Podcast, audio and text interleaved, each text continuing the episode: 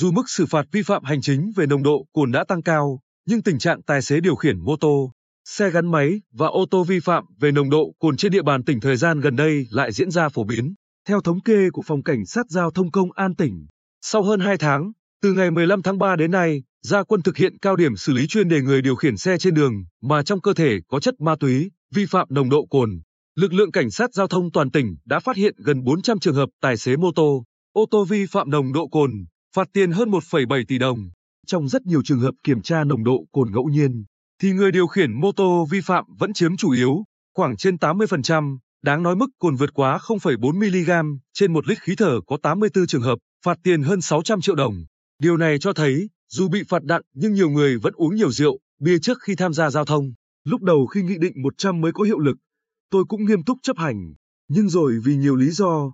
thi thoảng tôi vẫn uống bia rồi lái xe tham gia giao thông. Bây giờ, với mức nồng độ cồn cảnh sát giao thông đo được là 0,559mg trên lít khí thở, tôi cầm chắc mức phạt sẽ cao và bị tước giấy phép lái xe nhiều tháng. Giờ thì hết dám uống bia rồi lái xe.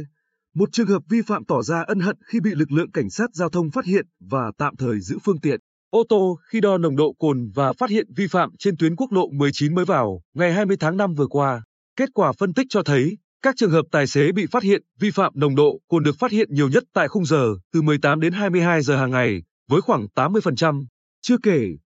trong số vi phạm về nồng độ cồn có không ít trường hợp tỏ ra bất hợp tác. Theo Thượng tá Ngô Đức Hoài, Phó trưởng phòng Cảnh sát Giao thông Công an tỉnh, người tham gia giao thông sử dụng rượu, bia và các đồ uống có cồn thì rất dễ bị hoa mắt, chóng mặt, buồn ngủ ảnh hưởng đến khả năng làm chủ hành vi cũng như kiểm soát, điều khiển phương tiện tham gia giao thông. Qua khám nghiệm hiện trường các vụ tai nạn giao thông gần đây, có không ít vụ ngay tại thời điểm xảy ra tai nạn, chúng tôi đo được nồng độ cồn của người gây tai nạn khá cao. Đây cũng chính là lý do mà Cục Cảnh sát Giao thông đã quyết định thực hiện chuyên đề người điều khiển xe trên đường mà trong cơ thể có chất ma túy, vi phạm nồng độ cồn trên phạm vi cả nước nhằm chủ động phòng ngừa, phát hiện và xử lý nghiêm hành vi vi phạm này. Triển khai chuyên đề này, Cảnh sát Giao thông toàn tỉnh đã và đang thực hiện đồng bộ, liên tục, tập trung tại các tuyến giao thông chính trong đô thị, các tuyến quốc lộ trọng điểm, các tuyến vận tải khách du lịch, hàng hóa, các tuyến đường thường xuyên xảy ra tai nạn giao thông, khu vực bến xe, kho bãi nhà hàng, quán ăn, khu vực phức tạp về an ninh, trật tự, ma túy.